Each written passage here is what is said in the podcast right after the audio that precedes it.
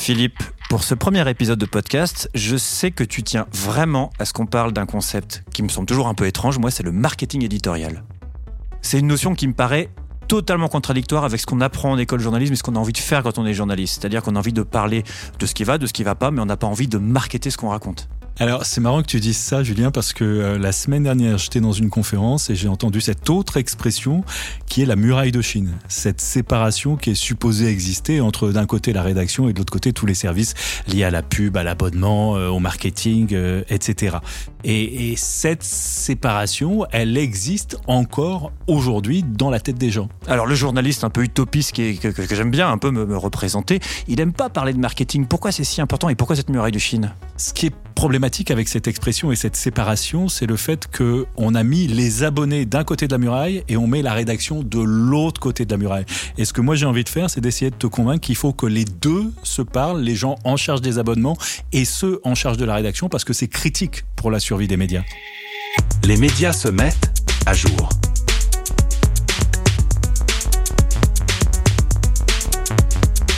Les médias se mettent à jour. Avant de commencer, peut-être euh, on se présente pour ceux qui nous écoutent. Alors, je suis Julien Lebotte, je suis responsable innovation chez samsa.fr et je suis aussi auteur-réalisateur. Alors moi, je suis Philippe Couve, je suis directeur et fondateur de samsa.fr, cette boîte qui forme et qui accompagne des médias et tous ceux qui ont un projet éditorial. Avant de parler de marketing éditorial, on a bien compris que tu voulais qu'on en parle. Peut-être un mot de ce nouveau podcast? Bah, L'idée, c'est qu'on discute tous les jours avec euh, avec nos clients, on discute avec des confrères, on échange aussi euh, entre nous sur les évolutions de nos métiers, sur euh, l'évolution des audiences, des contenus, des modèles économiques, des organisations, etc. Et l'idée ici, c'est qu'on va essayer de partager avec ceux qui nous écoutent certaines de ces réflexions. Et toi, justement, euh, Julien, tu es au cœur de toutes ces réflexions chez nous. Alors, euh, effectivement, j'ai le nez dedans tous les jours. Je le constate d'ailleurs quand je travaille pour Arte, pour France Télé, et puis quand je prépare la newsletter tous les lundis matins qui tombe dans vos boîtes mail. Et ben, on parle de transition numérique, de la place des réseaux sociaux dans le débat public, avec tous les excès ou toutes les questions qu'on peut se poser, la transition climatique, la difficulté à le mettre en récit, de pas désespérer les audiences. Et puis, on parle euh, ces derniers temps beaucoup de la montée en puissance des IA dans le débat public. En tout cas, c'est de tout cela dont on a envie de parler dans, ce podcast avec euh, des aspects pratiques, parce qu'on n'a pas envie d'être dans la théorie, des réflexions stratégiques malgré tout pour aider, et puis peut-être pour vous interpeller, et puis évidemment des problématiques éthiques, parce qu'on se pose tous beaucoup de questions sur l'avenir du journalisme. Bref, aujourd'hui Philippe, donc marketing éditorial.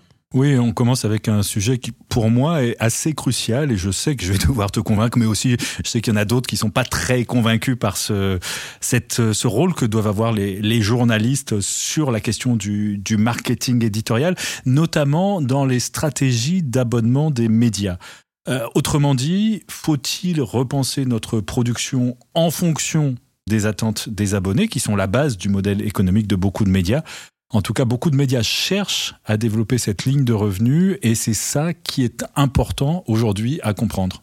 Oui, alors évidemment, c'est pas un sujet anodin parce qu'il touche au, cœur du fonctionnement d'une rédaction, puis de la vision qu'on peut avoir quand on est euh, journaliste, auteur, des gens auxquels on, s'adresse, de ce qu'on peut leur, euh, leur raconter. Quand on arrive le matin, on pitch une idée. Évidemment, on n'a pas une idée tout à fait préconçue de son, de son lecteur. Et pour creuser le sujet, eh ben d'ailleurs, on va recevoir dans quelques minutes une experte en la matière, Marion Viss, qui est donc directrice marketing euh, de Pool. C'est quoi Pool, Philippe? Alors, Pool, c'est une solution technique de paywall pour les médias.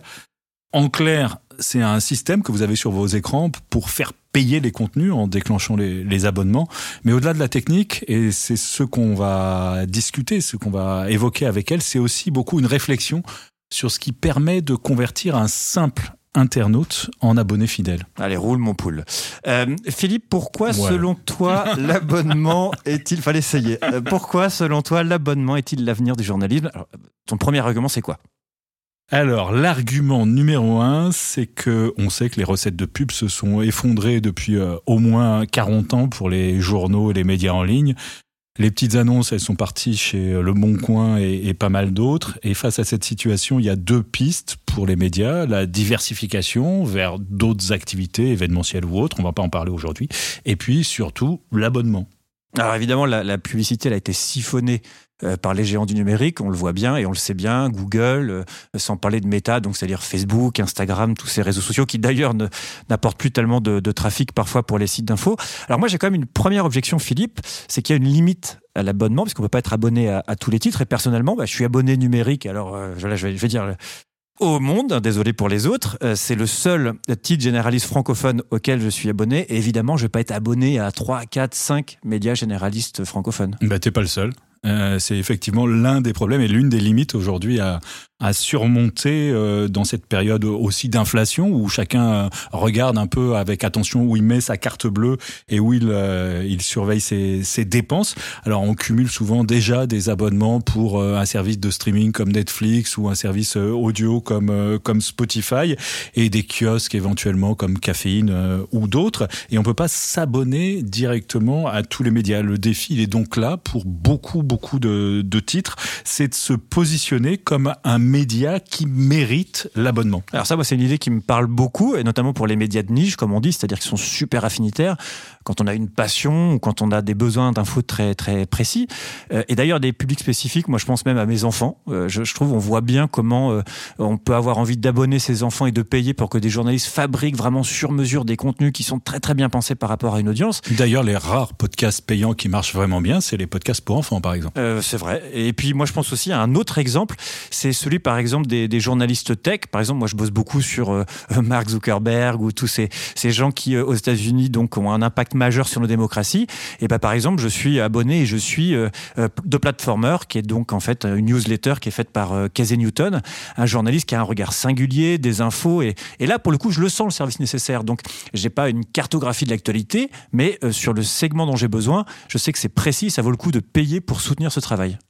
Oui, et ça, euh, la question en fait, c'est comment on fait quand on est un média pour rencontrer dans cette euh, shortlist, dans cette liste très courte, des médias auxquels un certain nombre de personnes jugent qu'il est nécessaire de, de s'abonner. Et euh, pour les journalistes, c'est souvent difficile. Euh, bah, surtout, surtout dans un média généraliste. Peut-être on peut revenir sur un truc qui te titille. Je sais parce que tu en parles tout le temps. C'est le modèle des user needs. On va, on va aller directement dans la matière. C'est ce modèle-là qui permet justement dans un média généraliste de dépasser les a priori du métier. Ouais, ça fait un moment, ça fait plusieurs années que j'ai été euh, frappé par euh, cette expérience menée au départ par la BBC, où ils ont essayé d'étudier en fait les, les, articles, les contenus qu'ils euh, produisent au, quotidien, et ils ont essayé de les classifier. Et donc il y a une classification en différentes catégories, et l'une des catégories, c'est le papier d'actu. Après, il y a le papier inspirant, il y a le papier explicatif, etc. Et ils se sont rendus compte que 80%, c'est-à-dire la très très grosse majorité de ce qu'ils produisaient, c'était des papiers d'actu. Tu vas me dire, c'est normal, on est des journalistes, on fait de l'actu, euh, etc. Sauf que le problème, c'est qu'en moyenne, c'était les papiers les moins consultés.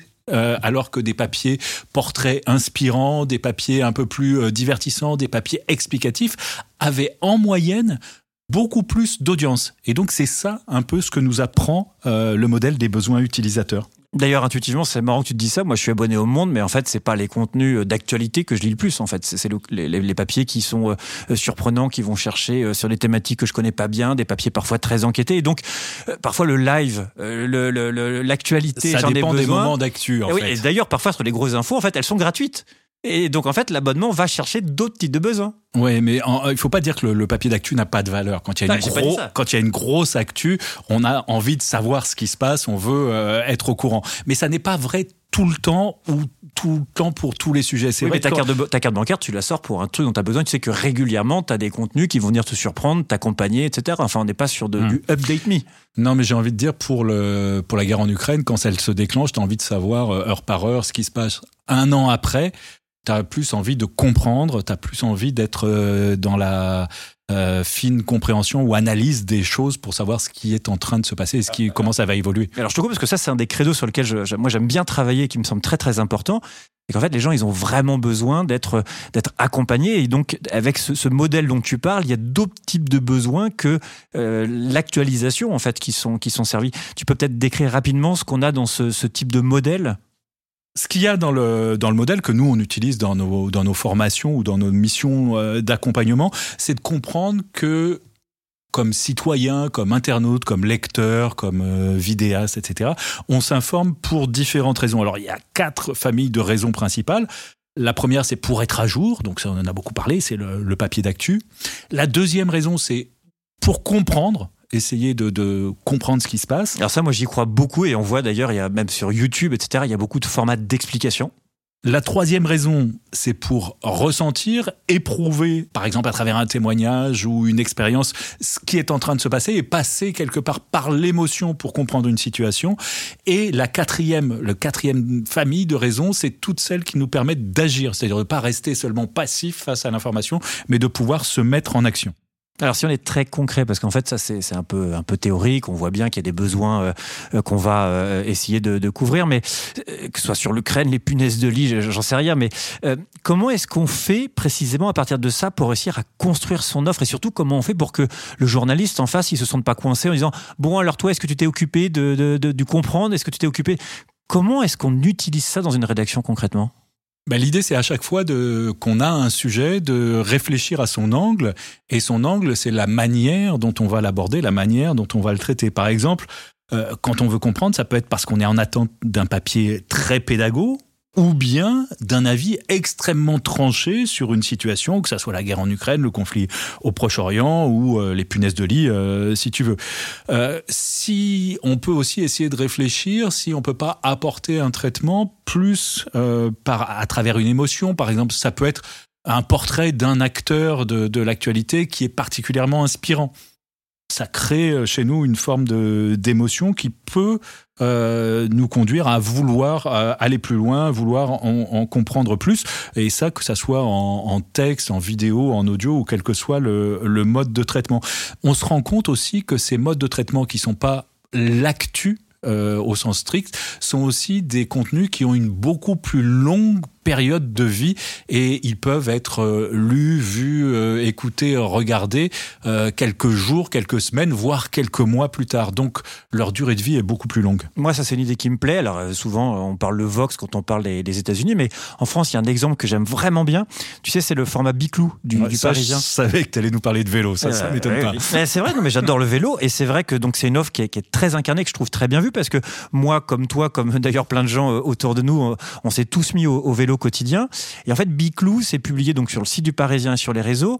Et je trouve que ça se positionne vraiment du côté des lecteurs en disant voilà, on va vous accompagner. Et donc, euh, le journaliste, quelque part, il se met au vélo. Et puis, bah, du coup, il est exposé au vol de vélo, il est exposé aux chutes de vélo, il est exposé aux pistes cyclables qui sont mal pensées, comme à Bastille, à côté de chez nous. Et, et on sait que c'est relou.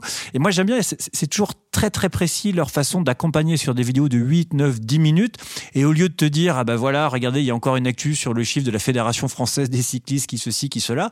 En fait, c'est vraiment un accompagnement des usages et quelque part, tu te sens vraiment en transition, pour reprendre un mot qu'on emploie beaucoup ici, tu te sens vraiment en transition avec le média et le journaliste. Et au fond, de ce point de vue-là, je trouve ça positif pour le journalisme. C'est à la fois là, euh, explicateur et faire ressentir une émotion en se mettant à la place de quelqu'un qui est en train d'essayer de survivre sur une piste cyclable parisienne. Quoi. Mais j'ai quand même une objection parce que là, on, voilà, on fait des éloges, on, a, on est plein de pêche, c'est le matin, on a pris un petit café. Mais au fond, avec cette histoire de marketing éditorial, est-ce qu'on ne risque pas de produire uniquement ce que l'audience demande? Tu vois, est-ce que, en fait, le journalisme de l'offre, au fond, celui de l'utopiste en moi dont je, dont je te parlais, est-ce qu'en fait, il n'est pas menacé par tous ces gens qui disent il faut faire du marketing éditorial? Non, je vais t'expliquer pourquoi, parce que c'est très différent de, de Google. Si on pilote son info avec euh, Google News quand on est dans une euh, dans une rédaction ou Google News ou Discover, euh, à ce moment-là, on se fait dicter les sujets qu'on doit traiter. Ce dont je parle, c'est de réfléchir à la manière, à l'angle avec lequel on aborde les sujets. Et c'est particulièrement important dans cette période où on parle beaucoup de fatigue informationnelle et de gens qui ont un comportement d'évitement euh, de l'information, euh, de pouvoir leur proposer des angles d'entrée dans les sujets auxquels ils peuvent se raccrocher et qui peuvent euh, éviter de les faire fuir puisqu'on constate que c'est ce qui se passe. Alors c'est marrant que tu parles de fatigue informationnelle ou d'évitement de l'info, parce que même moi, en tant que jeune journaliste, j'ai un peu vécu, d'abord ça nous est tous arrivé, hein, d'éteindre la, la, radio ou de, ou de détourner le, le regard, mais c'est vrai que ce que tu décris avec ce modèle et, et ce qu'on se dit, c'est que au fond, il y a peut-être un contre-pouvoir aussi pour sortir des dictats de red chef, enfin de rédacteur en chef, je veux dire, moi je me souviens de certaines expériences en rédaction, et je ne nommerai personne, promis, où en fait le red chef... Il... Allez J'hésite, hein, j'hésite, attention. Non, le red chef, euh, il te tombe dessus le matin et il te dit bah non mais c'est pas ça, faut parler de ce sujet-là vraiment euh, et c'est comme ça qu'il faut en parler. Moi je connais mon lecteur, ça a toujours été comme ça. Alors qu'en fait toi en tant que jeune journaliste, tu sais que le journal se vend de moins en moins bien tu sais que l'angle, tu le trouves nul, ça te parle pas du tout, et tu dis à tous les coups, le lecteur non plus, le lecteur non plus, il peut pas comprendre. Et donc, je me dis que peut-être qu'avec ton histoire de, de, de, de, rôle modèle qui nous permet de comprendre les besoins du lecteur, on peut peut-être essayer de se dire, est-ce que vraiment ce qu'on apporte aujourd'hui avec notre histoire, c'est un vrai plus pour les gens qui nous lisent oui, d'autant que ça se mesure, euh, notamment tout ce qui est en ligne, tout ce qui est numérique, ça permet d'avoir des, des mesures. Ok, donc on parle de marketing éditorial. On essaie de se dire que c'est pas un truc qui nous fait renoncer aux utopies. Maintenant, tu voulais qu'on en fasse un, lien ou qu'on crée le lien avec l'abonnement. Euh, raconte-moi comment on fait ce lien entre le marketing éditorial et l'abonnement. J'ai envie de te dire, c'est pas très compliqué parce que pour avoir des abonnés, il faut les attirer. Ensuite, il faut les conquérir en les convainquant de s'abonner. Et puis ensuite, il faut les convaincre de rester abonnés, c'est-à-dire les, fidéliser. Et pour ça, il faut les connaître, les comprendre et leur proposer quelque chose qui est jugé suffisamment utile pour eux pour justifier cet abonnement. Eh ben, ça tombe bien, on a une experte qui est venue avec nous en studio pour euh, nous parler de tout ça et pour essayer de, de, de nous convaincre ou de me convaincre. Marion Wyss, bonjour. Alors, bonjour à tous. dans l'euphorie, ma, ma langue a fourché. Vous n'êtes pas en studio à Paris avec nous, mais en ligne depuis Londres. Qu'est-ce que vous faites là-bas, Marion? À Londres, nous avons organisé hier The Audiencers Festival. Je pense qu'on reparlera des Audiencers un peu plus tard, mais c'est le média B2B pour les pros de la presse et des médias qu'on a, on lancé il y a pile un an, c'est le 13 octobre. Bref, et donc on a organisé euh, deux événements récemment, un à Paris, on avait 200 euh, pros des médias qui étaient, euh, avec nous, dont, toi Philippe aussi. Et puis à Londres hier, on avait une centaine de professionnels avec nous, c'était super. Justement, tu l'as dit, tu travailles pour Pool et The Audiencers, son média spécialisé. Est-ce que tu peux m'expliquer c'est quoi le, le, travail que vous faites chez Pool? Alors, Pool, on travaille avec des gens qui ont des sites de contenu. Alors, historiquement, c'est de la presse, mais c'est de plus en plus, en fait, tous les éditeurs de contenu, que ce soit du contenu texte, audio ou vidéo, qui publient ce contenu euh, en ligne.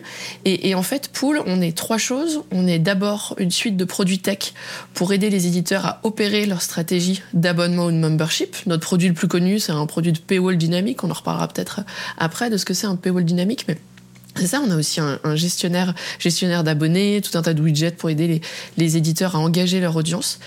Euh, ça, c'est la première chose. Donc, c'est des produits tech, des logiciels en, en SaaS.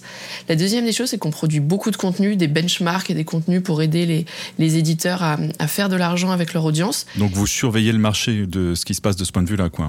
Ouais, voilà, beaucoup. Et, c'est pour ça et comme ça qu'on a lancé The Audiencers, qui est donc un site pour aider les pros des médias et des marques à engager, convertir et fidéliser leurs audiences. Pour vous donner un, exemple de contenu qu'on a fait il y a pas longtemps pour illustrer, euh, on a benchmarké les 36 paywalls des 36 sites d'information qui ont le plus d'abonnés au monde. Donc on s'est dit, c'est 36 sites, parce qu'on avait trouvé un benchmark qui nous donnait ça. Bon, on va regarder comment, ils font. Et puis on a une équipe euh, d'experts qui conseillent euh, les éditeurs pour les aider à, maximiser leur, leur taux de conversion. Voilà, donc on est à la fois les outils, l'expérience et l'inspiration pour les éditeurs pour convertir, gérer, fidéliser leurs membres et abonnés. Alors, dans notre discussion aujourd'hui, on s'interroge beaucoup sur ce qui provoque euh, l'abonnement et comment les, les journalistes peuvent s'emparer de cette question. Alors, avec ce, point de vue très euh, spécifique, très spécialisé que, vous avez chez, chez euh, qu'est-ce que vous avez compris de ce qui déclenche l'abonnement, de ce qui euh, permet de, conquérir des abonnés? Alors, il y a évidemment beaucoup, de choses. Moi, j'en retiens deux importantes. La forme, le fond. Sur le fond, et c'est là où on a évidemment les équipes marketing euh, peuvent pas faire le boulot toutes seules. On a besoin évidemment des rédactions. C'est la proposition de valeur qu'est-ce qui génère et qu'est-ce qui déclenche une prise d'abonnement? C'est une proposition de valeur qui est évidente. Comment on définit une proposition de valeur? C'est en gros à quoi on sert. C'est pouvoir compléter cette phrase abonnez-vous parce que abonnez-vous pour un euro, c'est pas une proposition de valeur, c'est un prix, c'est un truc marketing. Abonnez-vous pour avoir l'air moins nouille dans les dîners en ville, ça commence à être une proposition de valeur. Souvent, cette question, elle est posée à mon sens de manière un peu incomplète, c'est-à-dire qu'on se pose la question qu'est-ce que mon média apporte? Et je pense qu'on pourrait se la poser de manière plus complète. Qu'est-ce que mon média apporte à mes lecteurs, à mon futur abonné, mais aussi quel problème il résout? Voilà, par exemple, je suis maman de jeunes enfants, euh, je viens d'abonner ma fille à euh, J'aime lire. Quel problème je résous? Eh ben le fait que pendant la sieste de son frère, elle s'ennuie, et donc enfin, elle va pouvoir lire toutes les BD qu'elle veut euh, pendant la sieste. Et donc ça me résout un problème à moi en tant que en tant que maman. Donc ça, c'est la première des choses, c'est trouver une proposition de valeur évidente pour son prospect, parce que même les, les lecteurs là sont. Mais alors, alors sont Marion, oh, ju- juste, je te, Ouais. je te coupe, mais un peu plus tôt dans le podcast avec Philippe, je me faisais un peu l'avocat du diable et qui était de dire, euh, au fond, euh, les journalistes doivent être, euh, en tout cas dans les rédactions, au principe de la proposition de valeur, ce que tu appelles la proposition de valeur. Est-ce que ça veut dire que vous, vos interlocuteurs chez Pool, c'est des personnes du marketing ou des journalistes? Parce que au fond, on est bien d'accord que c'est à l'éditorial de garder le, le- le manche sur la proposition de valeur, non? Alors, oui, alors c'est eux qui fabriquent le contenu, c'est l'éditorial, c'est l'équipe éditoriale évidemment qui, euh, qui fabrique le contenu. En même temps, l'équipe marketing euh, peut vraiment aider pour faire des études marché pour se demander quels sont justement, il y a le principe du user needs. On avait d'ailleurs le, euh, Dimitri euh, qui était avec nous hier à, à Londres au festival. On en a parlé juste avant, justement, Dimitri dans Ah oui. de la BBC. ex-BBC. Voilà, mais il, euh, il était, euh, il était sur scène hier et, euh, et donc il nous expliquait ce principe des user needs et les user needs, l'équipe marketing peut bien sûr aider la rédaction et doit travailler main dans la main avec la rédaction pour définir à quoi on sert. Donc, donc nous on parle majoritairement des équipes market, mais tout seul on fait rien et la rédaction toute seule fait rien non plus. Mais ça reste très compliqué dans une rédaction si tu expliques que c'est le marketing qui va dire quelles sont les histoires qui doivent être racontées. C'est-à-dire que dans un contexte où les journalistes veulent occuper le terrain sur la place publique pour dire voilà l'agenda, voilà les, les problèmes de notre époque, voilà ce dont il faut parler, on ne peut pas non plus s'en remettre entièrement au marketing pour décider à la fois de la hiérarchie de l'information et des choses qui comptent sur la place publique. Donc comment, dans ce cas de figure, on fait pour trouver un équilibre pour qu'il y ait une vraie coopération entre une rédaction qui défend une lecture du monde et des services marketing qui sont ceux qui savent améliorer le fait de mettre en avant la valeur que ça peut avoir pour euh, l'utilisateur ou le lecteur? Alors déjà, je pense qu'il faut vraiment euh, distinguer les rédactions de titres généralistes, d'infos généralistes, de presse plus entertainment, euh, où évidemment les sujets vont pas être les mêmes. Si on prend le cas de la, de la, de la presse euh, généraliste, on va dire noble, mais le, le mot est mal, le mot est mal choisi, mais vous voyez ce que Historique. je veux dire. Historique, voilà. Euh, en tout cas, qui, qui traite d'infos euh, généralistes. Le, le sujet, et j'ai mis d'ailleurs dans notre petit doc de préparation, évidemment c'est de l'audio, alors ça va pas se voir, mais euh, ce qu'a fait un groupe norvégien qui est d'étudier quels articles, quel type d'articles, quelle typologie d'articles, à la fois sur la forme et à la fois sur la, en l'occurrence eux c'était sur la rubrique, génèrent le plus d'abonnements, donc qui servent à la conversion, d'une part, et d'autre part, qui sont lus par les abonnés, donc qui permettent la rétention des utilisateurs. Donc ça c'est vraiment un boulot qui lie l'éditorial et le marketing, où là c'est l'équipe marketing avec ses analytics qui va dire, bah alors on a remarqué que euh, la rédaction produisait beaucoup de contenu sur la culture. Voilà, il y a eu peut-être 500 articles sur le mois euh, produits sur la culture. Par contre, non seulement les articles sur la culture ne génèrent aucun abonnement ou très peu, et en plus ils sont pas lus pour les abonnés. Donc évidemment là, le marketing pose une question un peu pénible qui est pourquoi est-ce qu'on produit ces articles?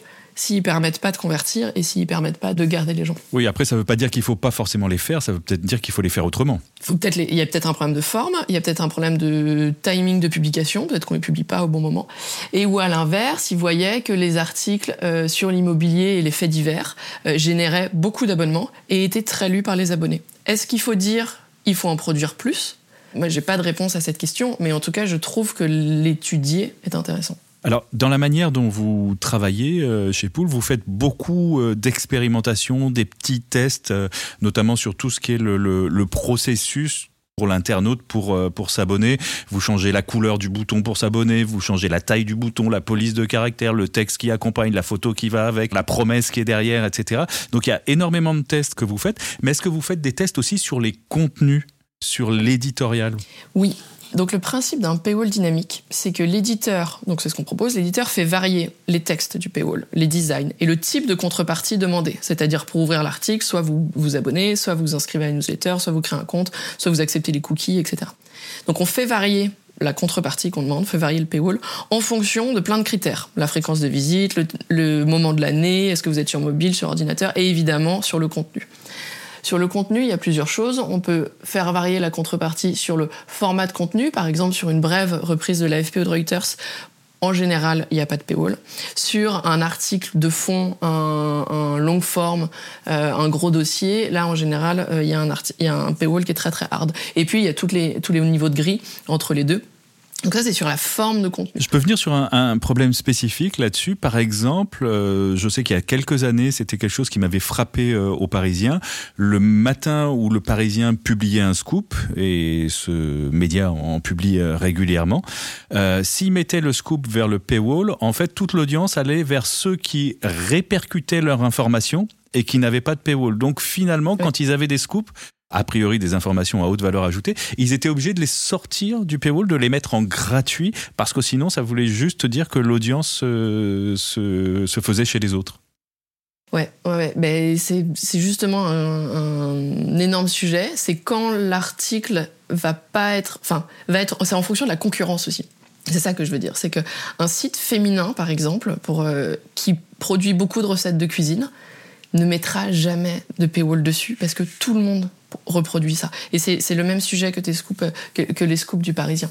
Euh, donc la, décision de mettre un paywall ou de pas en mettre sur, euh, sur les contenus, sur le type de contenu, va dépendre de beaucoup de choses. Est-ce qu'il y a un potentiel de monétisation via la publicité sur cet article? Est-ce qu'il y a de la concurrence sur le sujet? Est-ce que j'ai un potentiel de, de création de compte ou d'abonnement fort? Et donc là, ça revient à l'étude dont on vient de, on vient de parler, qu'ont fait les, les Norvégiens. Mais qui prend cette décision au final? C'est le marketing ou c'est la rédaction en chef? Alors, ce qui serait bien, c'est que ce soit un CRO, un Chief Revenue Officer, sauf que qui est capable d'arbitrer entre toutes les différentes lignes de revenus d'un média. Mais ce rôle, ce poste existe très peu en France. Et on a fait un petit sondage hier au festival. Il existe aussi, euh, il semble en tout cas exister très peu aussi à l'international. Donc dans les faits, c'est souvent les équipes marketing. Ce qu'on voit de plus en plus, euh, en tout cas on en parle, moi je l'ai pas encore vu vraiment fonctionner, mais c'est que ce serait euh, des intelligences artificielles qui décideraient est-ce qu'on met un paywall ou pas un paywall, en fonction de tout un tas de data que, euh, que, l'intelligence aurait récupéré de potentiel d'abonnement sur tel type d'article ou tel type de thématique. Est-ce qu'on a de l'annonceur? Est-ce que c'est très lu, pas beaucoup lu? Sur quel device on est? Et où là, on pourrait imaginer que cette intelligence, plus ou moins euh, intelligente, décide de euh, fermer ou pas fermer, pas fermer l'article. Il y a un problème majeur quand même sur ces stratégies dites AI, c'est que on n'a pas de data c'est que les audiences aujourd'hui des sites de presse sont majoritairement anonymes. On avait Emmanuel Alix au festival à, Paris de CDO de l'équipe qui nous disait que Maintenant, ils ont quasiment 50% de l'audience de l'équipe, à la fois mobile et web, qui était loguée.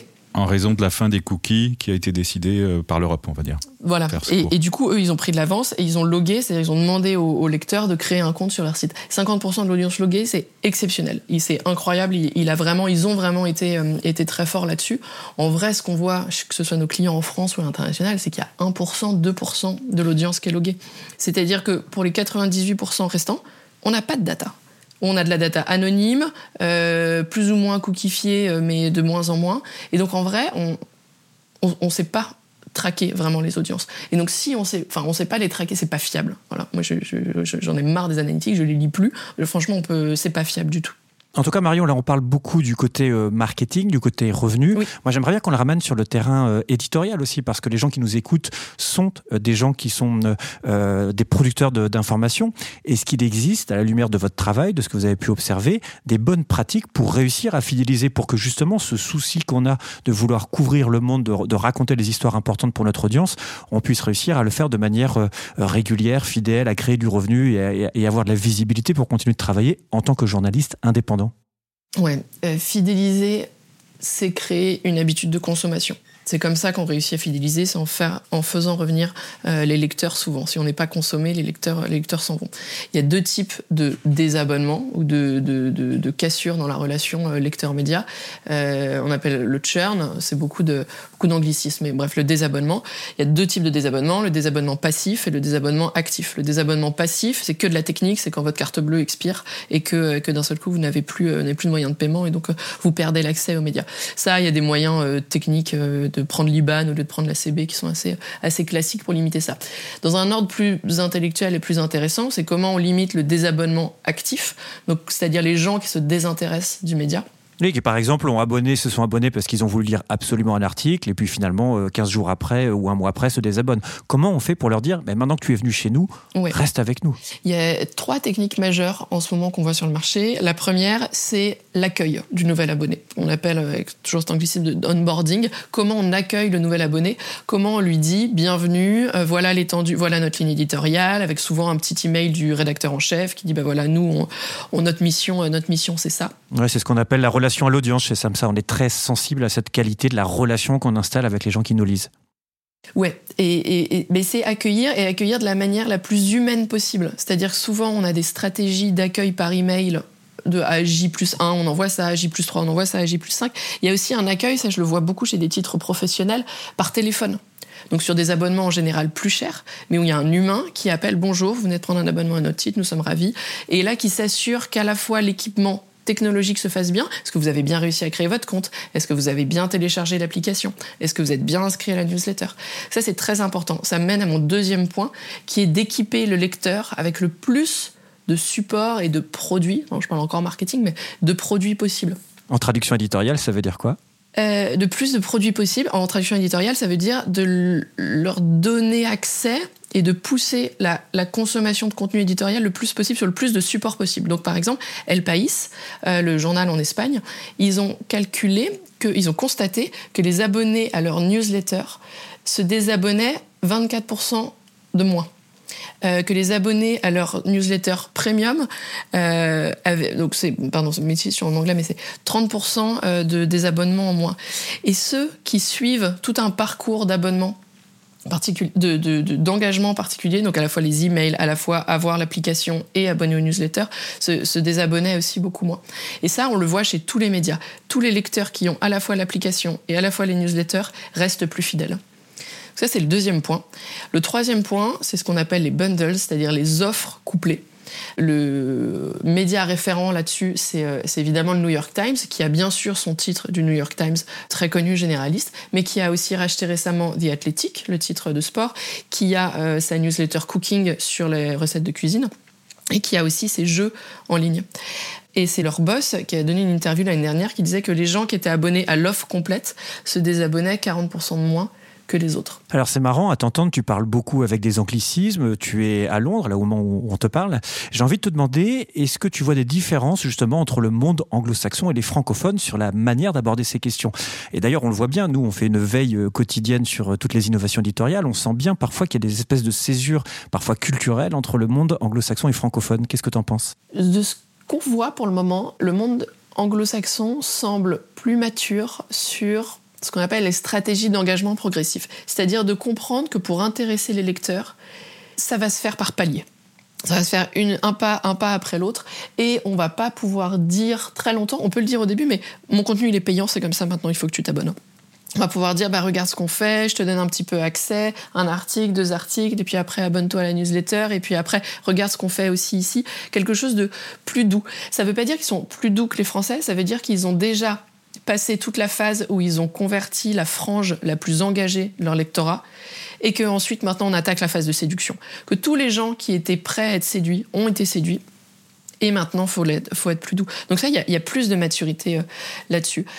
Une autre chose qui, euh, qui est rigolote, qui, est accessoire, mais, euh, mais je trouve que ça dit, ça dit beaucoup de la, la maturité aussi, c'est en France, on a ces petits icônes jaunes partout qui pullulent sur les sites d'information avec les petits labels. C'est toujours euh, jaune. Hum, ou doré. Alors déjà, c'est toujours jaune. Et puis, euh, c'est parfois un petit logo, une petite étoile, un petit cadenas, euh, ça dépend sur les, sur les articles premium. Dans le monde anglo-saxon, beaucoup moins. On a très peu, on a très peu. Alors en Allemagne, ils ont un peu des petits plus noirs, bon. mais ici non. Et c'est vrai qu'on se demande pourquoi on a fait ça en France, pourquoi les éditeurs médias ont fait ça en France, parce que en fait, ça dit juste aux gens qui sont pas abonnés, ce contenu n'est pas pour toi.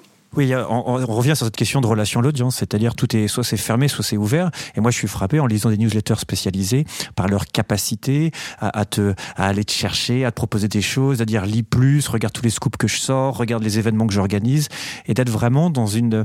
On est un peu animateur de sa communauté de lecteurs autant que producteur d'infos. Et pour prolonger la, question de Julien, est-ce qu'il y a aujourd'hui, notamment dans le monde francophone, des, rédactions, enfin des médias en tout cas, avec lesquels vous travaillez et dans lesquels les rédactions sont impliquées dans cette réflexion? Je on parle majoritairement aux équipes marketing, ça c'est sûr. Dans les gros médias, on a souvent, oui, un rédacteur en chef euh, ou un rédacteur en chef délégué qui fait partie de nos, de nos réunions. Il y a un. Ben, c'est le groupe suédois, j'ai oublié le nom, euh, Bonnier, voilà, Bonnier. Ils ont quand même 2000 journalistes, Bonnier. Ils ont, je suis tombée sur des, une présentation qu'ils ont faite il y, a, il y, a, un ou deux ans où ils expliquaient que leur rédacteur en chef était également leur directeur marketing. Et c'était très frappant et la formule était presque choquante pour, euh, pour nous, en tout ouais. cas les Français, euh, pour nous. Ouais. Mais où il disait ce que je disais tout à l'heure de ben, on regarde quels articles convertissent le plus les abonnés, quelles rubriques intéressent le plus les abonnés. Il disait mais oui, c'est mon rôle d'avoir une ligne éditoriale qui soutient le modèle économique de mon média. J'ai, euh, je, travaille pour un groupe euh, média privé. Nous devons soutenir le modèle économique. Alors on a discuté il y a, il quelques temps avec Maxime, qui est l'un des fondateurs de Pool, et chez Samsa comme chez vous, on est prêt à travailler avec des médias qui voudraient faire quelques expérimentations sur des typologies de contenu, qu'on parle d'écrits, de, de vidéos ou d'autres. Alors si vous nous écoutez, si vous êtes chaud pour ça, N'hésitez pas à nous contacter chez Samsa ou chez Pool, Pool avec euh, trois O, hein, je, euh, je précise. Ça. En tout cas, Marion, merci d'avoir été avec nous. Merci d'avoir partagé tous ces retours d'expérience et, et bonne continuation. Merci à vous deux. Au revoir, Samsa. Les médias se mettent à jour. Allez, on termine avec quelques trucs qu'on a repérés euh, ces derniers temps. Euh, Julien, t'as repéré quoi en matière d'innovation média sur le sujet climat qui nous intéresse beaucoup chez Samsa?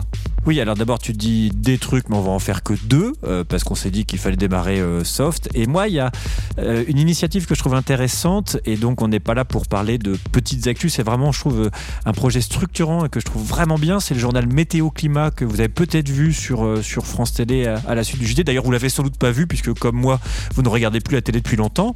Par contre, je trouve euh, cette idée très intéressante. On peut parce regarder en replay quand même. on peut regarder en replay, c'est d'ailleurs euh, ce que je fais pour voir les invités et repérer des experts. Alors laisse-moi parler. c'est un service qui fait le lien entre l'info, je trouve, la météo et le temps long, parce que tous les soirs, après le JT, donc on a 4 minutes, euh, disons, euh, servicielles au sens large. On a les 2 minutes de météo pour euh, Pépé et Mémé qui regardent le JT. Et on a 2 minutes d'explication ensuite que je trouve assez bien amenée.